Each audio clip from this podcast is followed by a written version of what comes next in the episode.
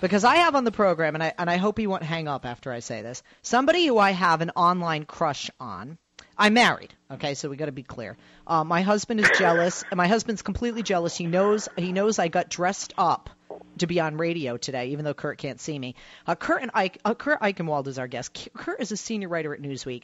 If you do not follow him on Twitter, you are missing out. Not only is this man a New York Times bestselling author of not one, not two, but three books. Not only did he previously work for twenty years as the Times at the Times for, as an investigative reporter, a columnist, and a senior writer, but he's a two-time winner of the George Polk Award for Excellence in Journalism. He had a Pulitzer Prize as a finalist in two thousand two. That's two uh, finalists in the Pulitzer Prize category. But you, you got to read his articles. He does such investigative reporting. He has unfolded and uncovered so much about Donald Trump, which I think we as voters need to know in this campaign. And his tweets, oh my God, Kurt, they make me tingle. Kurt Eichenwald is on the show. Kurt, I do have an online crush. I, I do see. I do you think I'm stalking you with the amount of retweeting that I do of your tweets? I've never heard of anybody having an online crush, but wow. yes, yes, I do. I do. I do. I have an online crush with your mind and your writing, your intellect, and your your snarkiness. I just, I just love it. I love it. I really do. It's very sexy to me. Thank you, Kurt, and and for being on the show, and for, and for doing all the great uh, work uh, that that that you do. I mean, could seriously, I sometimes I wake up in the morning and I realize that this is real, Kurt. I mean, this is not a dream that just. You know, time after time after time, and it's just a domino effect with regard to uncovering more of the sleaziness, it would seem, the character of Donald Trump, or at least the inner workings of the corporation that he sits at the head of. Um, so let's talk about a story that uh, you broke, and let's outline it for people, because I don't think everybody fully understands uh, Donald Trump, his corporation, his company, and how he violated the United States embargo against Cuba. And what that means, not only to Cuban Americans in South Florida, uh, certainly a battleground and swing state, uh, but what that means to the rest of us, just as normal tax-paying, voting Americans. Well, the biggest thing it means is that the uh, Republican nominee for president is a lawbreaker, and he lies about it, um, you know, to put it as simply as possible. Um, the way this happened is in nineteen ninety-eight, uh, Trump's only public company was struggling. It had already been in bankruptcy uh, three times. It was about headed for its fourth. And they decided that they desperately needed to find other avenues of making money. Um, the Cuban embargo was in place. And under the Cuban embargo, uh, no American is allowed to spend a dollar in Cuba. You can't go there without a government license. You have to have, if you do get a government license, you have to have uh, like a charity sponsoring you in order, in order, and they pay for everything. It has to be an off, like a foreign country charity. It can't be an American charity. So the end point being that uh, the United States is not providing any money to Cuba, and the embargo has an impact. Uh, Trump's company, with Trump's knowledge, uh, sent uh, some representatives through a consulting firm uh, into Cuba to meet with members of the Castro government, to meet with uh, bankers, to meet with business folks, and to basically feel out whether or not um, they could do some sort of deal down there. Um, there was talk at that point of the uh, embargo being being loosened. It, it wasn't. Uh, but they spent, remember, you can't spend a dollar without breaking the law. They spent sixty-eight thousand dollars. Now, how you spend sixty-eight thousand dollars in Cuba, I can't explain. But um, in the, the, and the big problem here is after they were done, after they came back, after all the money was paid out in February of nineteen ninety-nine, um, a few months later, Trump decides to run for president, and he starts off by opening his campaign with Cuban Americans, saying, I totally support the embargo, and every dollar a company spends in Cuba goes to Fidel Castro, who's a murderer, and I would never spend any money in Cuba. You know, this guy just flies close to the flame all the time. He's standing there lying to them, knowing he's lying to them, and he didn't have to start his campaign with a lie. Well, I agree. And in addition to that, so that people understand, you know, constantly we, we hear people on the right call lefties like myself socialist or even communist. But in reality, their nominee, the Republican nominee for president of the United States, secretly conducted business in Cuba, a communist country, communist Cuba, uh, during the presidency of Fidel Castro. Not, not just uh, a communist. Uh, but somebody that inflicted great harm upon his people. If you ask anybody here in the United States who fled Cuba, whether they're in, uh, in Metairie outside of uh, New Orleans or they're in South Florida, and I lived in South Florida, I know many of these people, um, you know, the, the regime that they, they lived under, the reason they fled was because, not, not just communism, but certainly because of uh, the dictatorship of uh, Fidel Castro within that communist regime. Yeah, I mean, and, and the thing is, I mean, we look at it, I mean, the statute of limitations has run. Uh, nobody can be prosecuted now. Back at the time, um, you know, people could have been prosecuted and served five years in prison.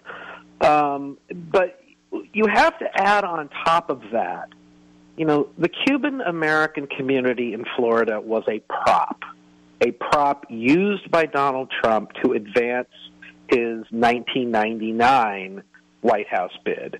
And, you know, the amount of cynicism that takes. I mean, I'll actually, I've, I've come out today with a news story that you don't know about, uh, that just went up online on Newsweek dot com, uh, that, um, you know, Trump's been stomping around the Rust Belt saying China's stealing all our jobs and I'll make America great again and we'll stop China. And it ends up that in his last number of uh, uh, construction projects, uh, he was buying Chinese steel through a series of holding companies that, you know, ultimately disguised where where the steel was coming from. So once again, he's dealing with a communist country. He's undermining the very people he's speaking to, with, you know, the, the very people he's promising things. He's done it to the Cuban Americans. He's done it to blue collar workers in the Rust Belt. And I, I am really hard-pressed to understand how anyone considers anything that comes out of this man's mouth to be the truth. Uh, I agree one hundred percent. We're going to take a break and we're going to continue uh, with our guest here on The Only True Democracy in Talk Radio. He'll be with us a little bit more. If you have questions or comments uh, for this great writer, senior writer at Newsweek magazine, Kurt Eichenwald, please follow him on Twitter. You will learn a lot. I have and I enjoy it. Uh, and quite frankly, it's very informative. You don't need to be a Hillary supporter or liberal Democrat or progressive like myself. Follow him on Twitter at Kurt Eichenwald, K U R T E I C H E N W A L D. The website for Newsweek is newsweek dot com. Back with Kurt, back with you right after this. Don't go away. We're back on this Monday. I'm Leslie Marshall. Welcome, welcome back. Only True Democracy and Talk Radio. And I got to tell you, Geico has been saving people money for over seventy-five years. Joining us, as I said, is senior writer at Newsweek, Kurt Eichenwald. Kurt is a New York Times bestselling author of three books. Previously, he worked for twenty years at the Times as investigative reporter, columnist, and senior writer. He's a two-time winner of the George Polk Award for Excellence in Journalism, and he was a finalist for the Pulitzer Prize in both two thousand and two thousand two. More than a pleasure to have the guy that broke uh, the story about Donald Trump in Cuba, and also another story that we're going to talk about in just a minute um, here with Kurt. Kurt, thank you for holding and welcome back. Uh, Despite the fact that your story came out, um, a couple of things happened. And if you look at the cover of Newsweek, you have uh, the Castro connection and Trump's face, how Trump's company violated the U S embargo against Cuba. Uh, despite that, despite the facts that you have, uh, the response by the candidate Donald Trump and even his staff to this revelation that one of his companies illegally violated the Cuban trade embargo during the presidency of Fidel Castro, um, it, it, it's, it's a big problem for him, um, but quite frankly, he won't tell the truth about this. He and his camp still deny it, correct? Well, no, if you actually listen to them very carefully, they don't, they don't, they're, they're very good at crafting denials of, of things in, with a, intended to trick people. What Trump said is, you know, I've never been to Cuba. I didn't say he was. I've never done a deal in Cuba. I didn't say he did. He will never say, I didn't dispatch consultants to Cuba to have them and had them illegally spend sixty-eight thousand dollars to meet with Castro government officials, et cetera. And he won't say that because that's what's real. That's what's true. And, you know, it's one of these amazing circumstances where there's a single document that proves the entire thing. And, you know, I've tweeted it out a number of times. It's attached to um, all of the stories. I've written several about Trump and Cuba. And, um, you know, what's interesting is his own campaign manager went on The View and said, oh, Trump never did a deal in Cuba. He just, you know, spent money. It's like, to just confess that he committed a crime. Um, and so, you know, it, it's the problem of this of this election is that many, many, many of these kinds of stories would have knocked out any other candidate. And there is this odd approach that that Trump has and his supporters allow, where he just stands up and lies or stands up and deceives them in, in very bad and obvious ways. And it's just accepted and everyone moves on. And, and interestingly, a lot of people don't know, like, you know, behind the curtain at Oz, so to speak, that both the Trump campaign staff and the Trump organization, um, you guys at Newsweek, you, you told them days before that you were about to publish this article, and you even disclosed what it was about. Am I correct in that? Right, right. And I was trying to get – actually, that was one of the funnier things about it. Um, you know, one of the things that happens with journalism is you, you call them up, you say, this is what I'm doing, this is what it's about, and a smart uh, uh, group of people will call you up and try and get as much information as they can about the piece. And a journalist is obligated to tell them as much as you can about the piece. And, you know, even if they're not going to comment, then they go away and they get ready to respond. Well, they didn't respond. They didn't return any phone calls. They just ran off and started checking the files and uh, of, of uh, the Trump organization. And the night that the story was... Um, Uh, it actually broke on the Rachel Maddow show. She yes. revealed what was coming. And fifteen minutes later, um, Trump sicked one of his lawyers on me, saying, we've searched the files of the Trump organization. None of these documents are here. You better not publish this, blah, blah, blah, blah, blah. And I responded, you searched the wrong company, which you did. It wasn't. It wasn't the Trump organization. It was Trump hotels and casino resorts, and so you know, it's just they went. They went radio silent after that, um, and after a while, after it, we didn't initially publish any any of the documents, and it was finally after after uh, Corey Lewandowski denied it, who's his former campaign manager, and his current campaign manager denied it, and Trump denied it. We just started, you know, putting out documents going, they're all lying. And they are lying. No, absolutely. I mean, you show an invoice that has the amount charged by a consultant, a clear designation it was for business dealings in Cuba, references to how Trump employees might disguise the purpose of the trip to make it appear that it was connected to a charity. I mean, the list the list just goes on. Uh, before I talk about China, steel, and aluminum, uh, there have been people that accuse you and others in the media, but you most uh, definitely by the Trump trollers, and you know this. I even watch what you say about those trolling you on Twitter from the Trump side who support Trump, um, of, of sitting on these stories. And, you know, I'm a talk show host. I give my opinion. I'm paid to opine. But back in the day when I was a journalist and just reported facts, as you are, um, you're not going to sit on a story that is so no. juicy, especially because when you've got it and you got it first, you're going to run with it. So people understand that. Could you please speak to that, Kurt? Sure. Um, I mean, I'll give an example. Today's story, um, um, there are three uh, uh, uh, projects that I was looking into. And I found that he used Chinese steel and aluminum in two of them. And I was about to, you know, start digging in on the third, and I thought, ah, forget it. I'm just going to do the two. so, you know, so as soon as I had it, um, you know, and as soon as I decided I'm just I'm just going to you know, move on, I called my boss and said, this morning, I called my boss and said, I have this story and I'm writing it. And I delivered it. And, you know, he said, you are a machine. so, As soon as I'm able to nail down a story, I write it. And if people would go back and look at what I've been doing since July, when I really started writing, I think that was the first time I started writing about the Trump organization. Um, the stories have been pretty relentless. I mean, they've been... Yes. I, I don't think I've gone for a week without a story. And so, um, you know, people are saying I sat on it until October. You know, the problem is they just haven't been paying attention to what I've been doing.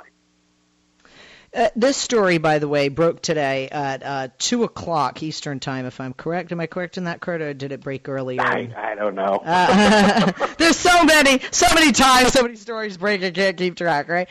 Um, but uh, I, I want to talk about this. This is a, a big deal. I mean, uh, we have a problem with uh, an import-export deficit in this country. Uh, we have a problem with companies buying things, steel especially, uh, from China.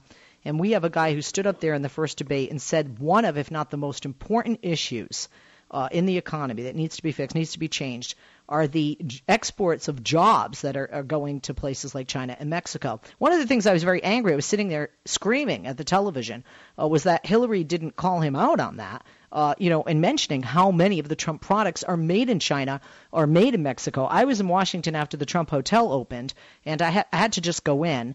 Uh, just curious, and everything I turned over was not made in the United States. You know, lamps, little ashtray or decorative, uh, you know, I don't know what they are, little pretty little dishes on the table. Well, you know, whatever it was, it was not made, and a lot of people did that uh, in the United States. But let's talk specifically about this story that you broke, and let's talk specifically about uh, steel and aluminum. Donald Trump ditched the United States steelworkers in favor of China. This is a man who is polling very well compared to Hillary with blue-collar workers. And these blue-collar workers believe that Trump's going to fight off our adversaries in, in trade here in the United States. He's going to reinvigorate the country's manufacturing industries. He's committed to the Rust Belt. Well, just this alone. I mean, God, could he lose one vote from somebody out there who sees that his, you know, his lip service it has not been his practice. Um, talk to us ab- about what Donald Trump did here, specifically with regard to steel from China. Well, uh, let me start off by saying, you know, I have known Donald Trump since nineteen eighty-seven. Uh, I started in as a, as a financial investigative reporter, and um, he was actually the first business executive I ever interviewed. And um, from very, very early on, I knew there was something wrong with this guy. He was never like any other executive I ever spoke to, and I don't mean that in a good way. Um, and one of the things about him that is probably the most disturbing is is his facility at lying. You know, he. It, it's. I spoke to to someone who, who knows him well the other day, who said, if you ask Donald, he'd tell you I'm his best friend, which I thought was kind of odd. And I said, well, what would you say about him? He said that he's a clinical sociopath. Wow. Um, but, you know, this is somebody who, who is close to the family, is close to Trump. And the problem is that Trump is good at lying. And he has conned lots of people out of lots of money over the years. And right now, I, I feel very badly for them because they don't understand what's happening. Right now, the Trump supporters who think he thinks he, he that he's there to fight for them, I've seen this many, many times with Trump. He's conning them. It's the biggest con he's ever run. And they are going to learn, if he ever gets into office, that he is going to turn his back on them so fast for whatever's expedient. This is a guy who, who just walks away from contracts. He's certainly not going to keep his promise. I mean, when he ran for president in nineteen ninety-nine, he was running as a liberal, you know, because that was the thing that seemed most likely to work. Right. Now he's running as what he's running now.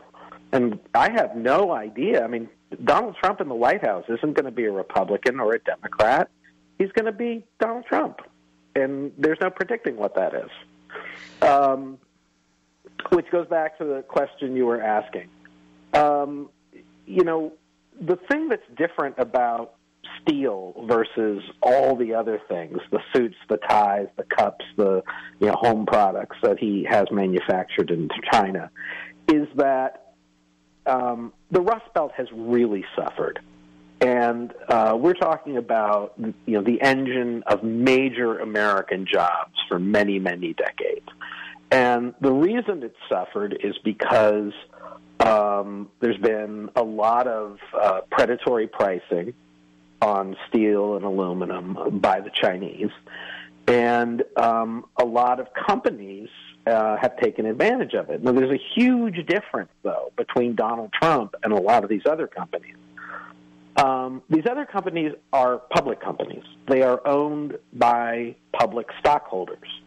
As a result, the the company has a fiduciary obligation, is required by law to act in the best interests of the shareholders. And so if they can get a product for less, they have to buy it. Donald Trump is a private company. The Trump Organization is owned by the Trump family. And so when he decides to buy cheaper uh, uh, manufacturing products like steel and aluminum uh, from China, he's not doing it out of any obligation. He's doing it because he wants more money in his bank account. He's, he is betraying everything he pretends to stand for, which is I'm on the side of the little guy. He's not. He's on the side of whatever works out best for Donald Trump. And, you know, I don't I, I don't have any anger at the man. I don't have any, you know, animus against the man. What I have is knowledge of the man. You can't you can't hang around this guy and know this guy since the late nineteen eighties and not know exactly what he is. And um, unfortunately, you know, a lot of his supporters who know him from reality T V um, think they know who he is, and they don't. Do you think that any of these stories that you're writing will make a difference in the minds? For example, you know, there are union workers. You know, I was I was one of the keynote speakers for both Teamsters Women's Conference and Men's Conference, and um, the Women's Conference definitely are, you know, going for Hillary, and the Teamsters um, endorsed her. But when I spoke at the first conference for uh, the, all Teamsters, not just uh, you know women, men and women, uh, they had not yet made their endorsement, and there were some people that I spoke to at that convention that, you know, were supporting Trump, and I just could not wrap my head around that. And and now, and obviously that's the Teamsters, but, you know, steel plays into their world as well, not just the U S W. Um, I don't understand how anybody, I mean, could vote for a guy that's been stiffing American workers, specifically American steel workers, on his own construction projects for years. And then when we hear the stories of people, you know, time and time again, day after day, that were stiffed by this man, I, I just don't understand how the American middle class uh, worker, the blue collar worker, is rallying around this individual as a candidate. Well, well, there's two things. One, they didn't know until today that he was stiffing the steel workers. Yeah, I but mean, also he know, didn't. That, he didn't. He didn't pay taxes. I want to ask you about that too. You know. You know. I, I mean, you know, he didn't pay taxes, even though you know he used a legal uh, loophole that people want, like Hillary Clinton, to close. Uh, then, of course, there's your story uh, with Cuba. Then, of course, there's just the misogynistic, uh, you know, uh, extremely sexist, you know, rants at three o'clock in the morning about a former Miss Universe, a lie about a sex tape. I mean, I, I, I sound like I am on a reality show with just what I'm spouting, not talking about. about all of the incidents that are coming out uh, about this man running for the com- position of commander-in-chief. Well, I think I think the single largest thing that people have to look at is, um, and again, this is not new. This is the Donald Trump I know, is his complete inability to control himself. You know, Donald Trump, every person who's ever done business with him knows and says and talks about. He's not respected in the business community. Uh, and, and again, this is something that people, you know, in everyday life aren't going to know. He's he's looked on and has always been looked on as a buffoon, uh, somebody who has daddy's money. And the the the problem here is you have somebody. Just when you look at him, it doesn't matter what he's saying. It doesn't matter at all. You have to look at how this man behaves. He doesn't have self-control. He has delusions of grandeur. I know more about ISIS than the generals. I know more about the tax code than anybody. I am the best businessman ever. Oh, I am the greatest builder ever. You know, he, he has um, a level of narcissism that is frightening. He lies with a facility that I've I've never seen in any other human being in my life. And people want to go, oh, but Hillary. It's like, no, not oh, but Hillary. We're talking about a man who will say one sentence in a speech and then contradict it later in the speech. We used to have a rule at the New York Times that when Donald, and it was called the Trump rule, that when Donald Trump said, let me go on background, which means he's going to talk and tell you something and not, you know, not attribute it to him, that we were required to stop taking notes. The reason why is because when Donald Trump said, let me go on background, that was his tell that he was about to start lying. Um, and, and so, you know, the this is not a stable individual. This is not a man, you know, I do not believe, it has nothing to do with liberal or conservative, I do not believe the United States of America will survive a Donald Trump presidency. Well, I'm, if Donald I'm Trump was running... Yeah, if Donald Trump was running as the Democratic nominee, if he was, if if he was, you know, remember he was, you know, a, a very liberal candidate in, in nineteen ninety-nine. So if he was playing that role now rather than the one he's chosen, uh, and somehow ended up as the Democratic nominee and he was running against Mike Pence, I would vote for Pence because it doesn't matter what somebody's policies are if what you're doing is running against a crazy man. I agree. And, you know, Donald Trump, it ha- it doesn't matter what he says. It doesn't matter what people think he'll do.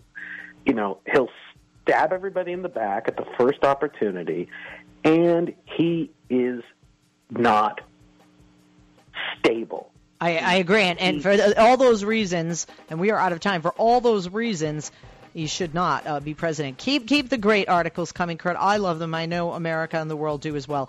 Uh, Kurt Eichenwald has been our guest, uh, my online crush. Kurt Eichenwald, K U R T E I C H E N W A L D. Follow him on Twitter at Kurt Eichenwald. Website, Newsweek dot com. Senior writer at Newsweek.